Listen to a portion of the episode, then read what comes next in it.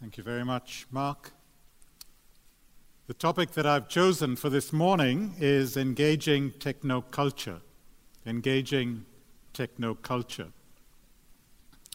All the really interesting questions about technology are essentially anthropological questions.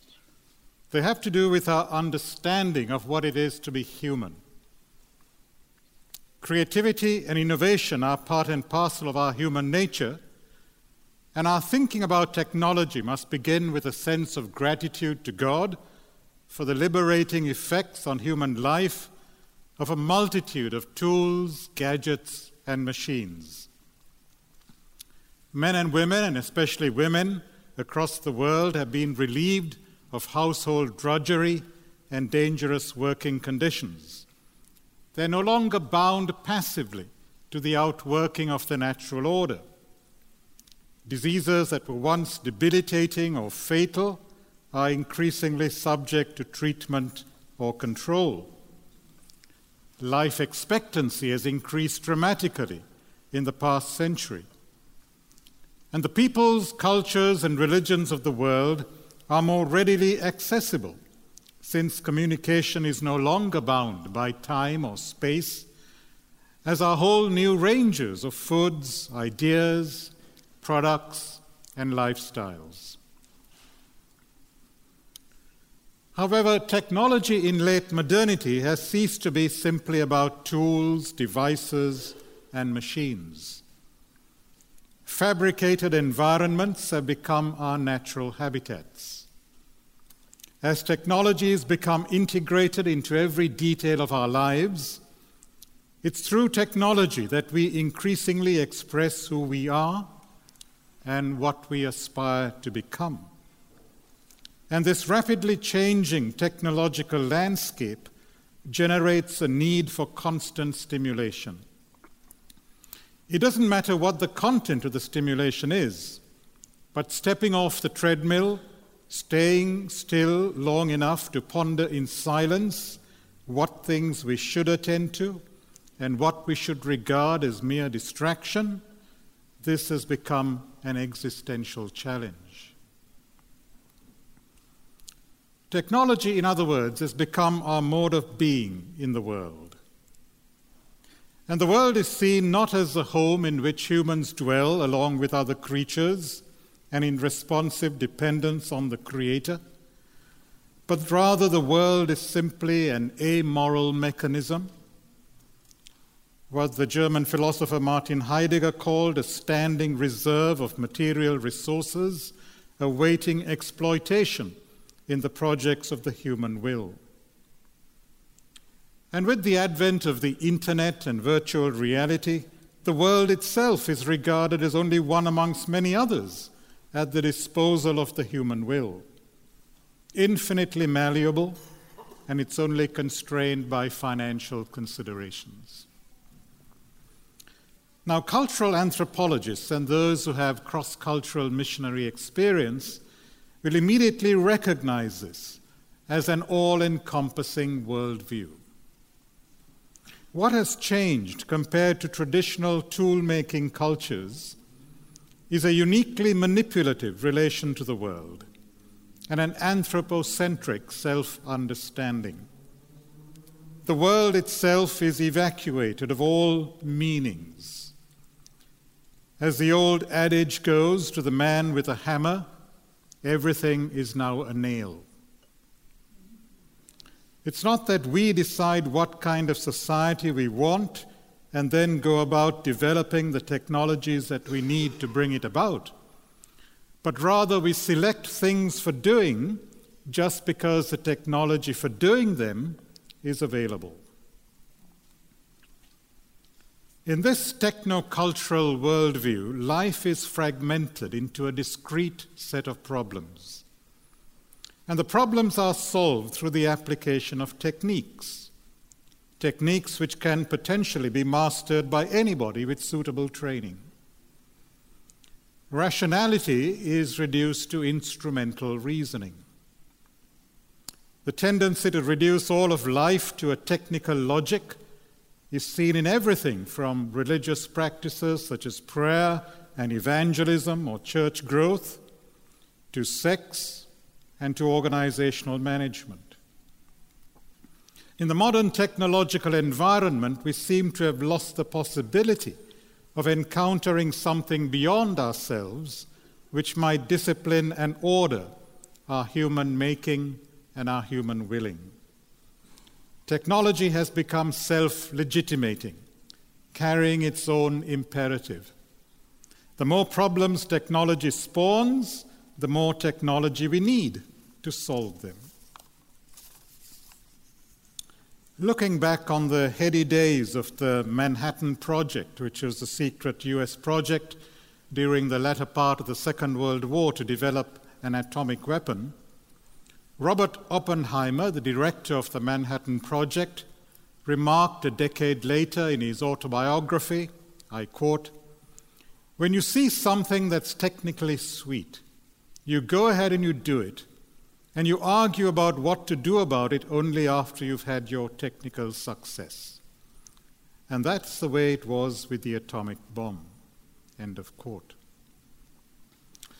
Similarly, another physicist, Freeman Dyson, comments, I quote, Nuclear explosives have a glitter more seductive than gold to those who play around with them. To command nature to release in a pint pot the energy that fuels the stars, to lift by pure thought a million tons of rock into the sky. These are exercises of the human will that produce an illusion of illimitable power. End of quote. This combination of profound creativity with moral indifference intellectual passion with personal and national ambition. These evoke the biblical concept of idolatry and the ancient myth of the Tower of Babel. The Holocaust was only possible as a conscious project in a culture that had elevated technical reasoning above everything that is distinctively human. Therefore, we need a reflexive understanding of technologies. That is, recognizing that they emerge from social, political, and economic contexts in terms of their design and deployment, and they impact those contexts in turn. They are therefore, they are therefore never culturally, morally, or politically neutral. Alex Grotowski of the Oxford Internet Institute has observed that we seem to forget that the web is a network that is entirely human produced and primarily created by people who live in a small area of Northern California. So it's simply a myth that decisions made by computers are more accurate than those made by people. The creators of computer algorithms are also humans, with all their foibles and prejudices. And some proprietary algorithms, like the ones used by Google and Twitter or Facebook, are intentionally biased to produce results that benefit the company more than the user. Computerized trading between big banks played a large role in the financial crisis of 2008. More recent examples from the US include the use of algorithms to grade teachers or to decide whether prisoners should be granted parole or not. The effect in both these cases is to punish the poor simply for being poor. And we, in turn, are shaped by the technologies that we use. Take video games, for instance. A cybernetic loop is set up between the human and the machine, a loop that allows each to be changed by the other. The player plays the game, and the game plays the player. Children learn fast reaction times, which may stand them in good stead in later life, when driving cars, for example, or they, that may become unnecessary soon with driverless vehicles. But many of the most popular games promote a romantic conception of violence. equating violence with power and success. Exposure to simulated violence can desensitize, lowering inhibitions, making it easier to commit violence in the real world. Though one is not killing real people, one is getting used to the idea of killing. And it's a short step from this to the extensive use of pilotless drones where war itself has now become a video game on a much larger scale. So, human agents are responsible not only for the outcomes of their actions and for their uses of technology, but they're also responsible for how the technology itself is allowed to shape their conduct, their attitudes, and their institutions. If the whole cultural realm becomes subordinate to technology, then there's no other basis than the instrumental rationality which it encourages on which to criticize it, to evaluate it, to decide how to deploy it, or when to restrict it. So let me suggest three questions that we need to ask of any given technology. Three questions. First, what human capacities does this technology enlarge, and what capacities does it diminish or impair? What human capacities does it enlarge, and what capacities does it diminish or impair? Take the ubiquitous smartphone, for example. This, like all technologies, starts as an enormously helpful accessory, expanding our ability to communicate with people anywhere and at any time through texts and social media. But it quickly and surreptitiously takes control of our lives. A third of American teenagers are connected to a device within five minutes of waking up. Most teenagers send 100 texts a day. 80% sleep with their phones. 44% do not unplug ever, even in religious services or when playing a sport or exercising. Texting and being constantly online not only shapes the content of our conversations, but they shape who we are. And nowhere as profoundly as our capacity for empathy. Sherry Turkle is a social psychologist at the Massachusetts Institute of Technology. She spent her academic life researching the way that we interact with computers and cellular phones.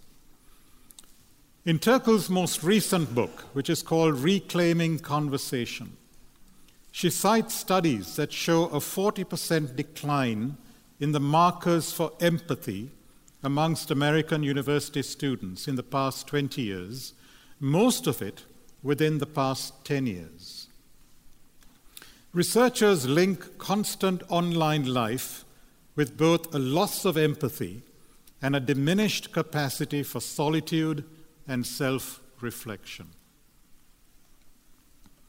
A 2015 Pew Research study reported that younger users of mobile phones stand out prominently when it comes to using their phones for two purposes in particular to avoid boredom and to avoid people around them. So, connectedness has replaced intimacy. In Turkle's words, and I quote, we hide from each other even as we are constantly connected to each other. End of quote. In face to face interaction, people ask for things that computers never do. With people, things go best if you pay close attention and know how to put yourself in someone else's shoes. Real people demand responses to what they are feeling. Empathy is not merely about giving someone information or helping them find a support group. It's about staying long enough for someone to believe that you really want to know how they feel, not that you want to tell them what you would do in their circumstance. Such empathy requires time, patience, and emotional discipline. So we have the paradox of being silenced by our communication technologies. It all adds up to what Turkle calls a flight from conversation. At least from conversation that is open ended and spontaneous, conversation in which we play with ideas, conversations in which we allow ourselves to be fully present to the other and fully vulnerable. And yet, these are the conversations in which the creative collaborations of education and business thrive. The lack of empathy amongst young people is troubling because the inability to feel the pain of others stifles moral outrage and the pursuit of social justice. And there is a lot of research that indicates that people use social media not so much to learn about others, especially those who inhabit alternative worldviews or cultural lifestyles, but rather to reinforce their own viewpoints. And machine algorithms reinforce this tendency by delivering information that simply reflects our own biases. So people are unable to navigate the offline public space where they have to interact with strangers. It is this that adds to what the eminent sociologist Zygmunt Bauman has recently called liquid fear. That is, that diffuse and inchoate fear that stems from uncertainty and the inability to trust others. So we need to be more intentional about the use of our phones we need to create spaces in our lives, in our workplaces, for those non technology led conversations and for those moments of solitude in which our humanness is nurtured. And this is the ancient biblical principle of the Sabbath, isn't it? The second question that I suggest we ask about technology is this who are empowered by a given technology and who are made more vulnerable? Who are empowered by a given technology and who are made more vulnerable? However many Sabbaths or sabbaticals we may take from our online presence, we cannot escape the invasive presence of commercial marketing. Have you noticed how corporate advertisers invade public spaces to assault our senses with unsolicited messages? And their reach has been vastly extended by seductive, attention grabbing technologies. These not only distract us from attending to those around us, but they also inhibit critical thinking. When it comes to our private spaces, the big cats of the internet industry mine and store our personal data in staggering quantities.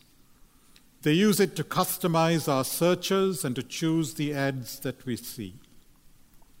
They often cooperate with governments in data mining, in routine surveillance and censorship. Every time we link to an app, we give away some details about ourselves. We happily and willingly help to create the greatest surveillance system ever imagined.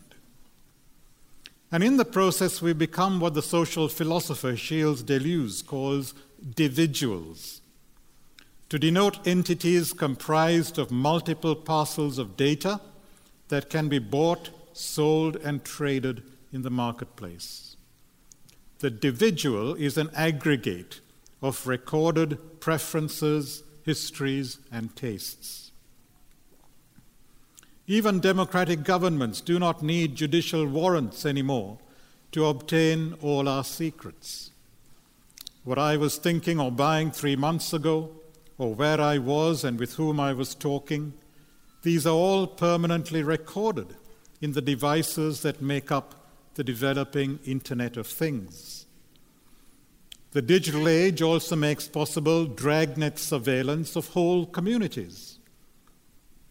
So we need to think more critically about how we are giving up our hard won political rights of privacy or free speech in exchange for speed and convenience.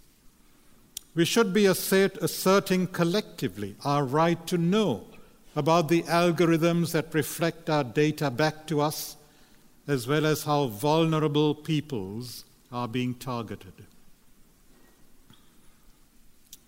The novelist and philosopher Iris Murdoch once observed that man is the animal that makes pictures of himself and then comes to resemble those pictures. It's now commonplace to use machine metaphors, especially drawn from computers, to describe the human. Thus, everything that is distinctively human, such as empathy, creativity, social relationships, worship, storytelling, humor, hope, these are marginalized in the new techno narratives. The prospect is entertained amongst many scientists and technologists of a future in which machines will either replace humans entirely or be so integrated into human bodies that the latter become post humans or transhumans. I ask whose aspirations do such research goals serve? Who is funding this kind of research? The Nobel uh, laureate in economics, Paul Krugman, wrote a few years ago in the New York Times, I quote, Smart machines may make higher GDP possible, but they will also reduce the demand for people, including smart people. So we could be looking at a society that grows ever richer, but in which all the gains in wealth accrue to whoever owns the robots. End of quote. And as authority is ceded more and more to machines, the abilities and expertise of professional workers atrophy. This process of de skilling is similar to what factory workers in the first industrial age experienced. Much of human work is reduced to tending machines. Nicholas Carr has pointed out that physicians, pilots, and other professionals routinely navigate unexpected dangers with great ingenuity. Even in our daily routines, we perform feats of perception and skill that lie beyond the capacity of the sharpest computers. And yet we tend to denigrate ourselves in the face of robots and high speed computers. In our quest to redeem technology, we could learn from Carr's proposal of a human centered approach to automation. Instead of first considering the capabilities of computers and then assigning to a human operator whatever is left over, in human centered automation, the talents of people take precedence over computers. Instead of supplanting human judgments with machine decision making, he suggests that systems be designed to keep the human operator in what engineers call the decision loop that is, the continuing process of action, feedback, and judgment making. So, software plays an essential role, but a secondary or subsidiary one. The third question to be asked about technology. How are the benefits and the risks of technology distributed? How are the benefits and the risks or the costs of technology distributed?